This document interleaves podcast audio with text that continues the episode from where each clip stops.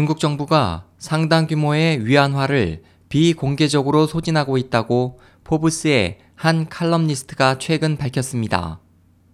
지난달 26일 포브스의 장자두는 칼럼을 통해 베이징이 위안화 붕괴를 막기 위해 비밀리에 거대 자금을 소모하고 있으며 이런 추세가 계속된다면 중국의 비축된 외화는 머지않아 소진될 것이라고 지적했습니다.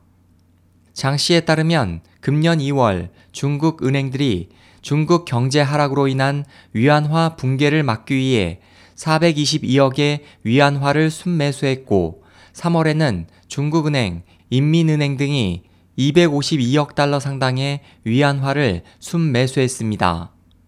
이에 대해 제이캐피탈 리서치의 베이징 주재원 카를로 라이터는 지난달 23일 중국 외환에 관한 보고서를 통해 지난 2월 중국 인민은행은 위안화 가치 지탱을 위해 비밀리에 560억 달러에서 1060억 달러를 매수했다면서 시장 흐름을 크게 왜곡했다고 지적했습니다.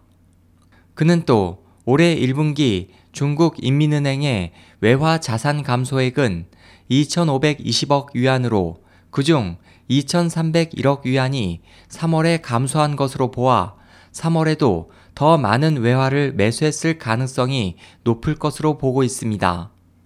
중국 정부는 언론을 통해 자본을 가장 엄격하게 통제하고 있다고 주장하고 있지만 공식적, 비공식적으로 유출되는 자금을 막기에는 이미 역부족인 상태입니다.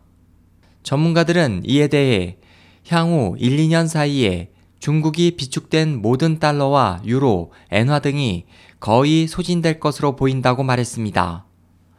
SOH 희망지성 국제방송 홍승일이었습니다.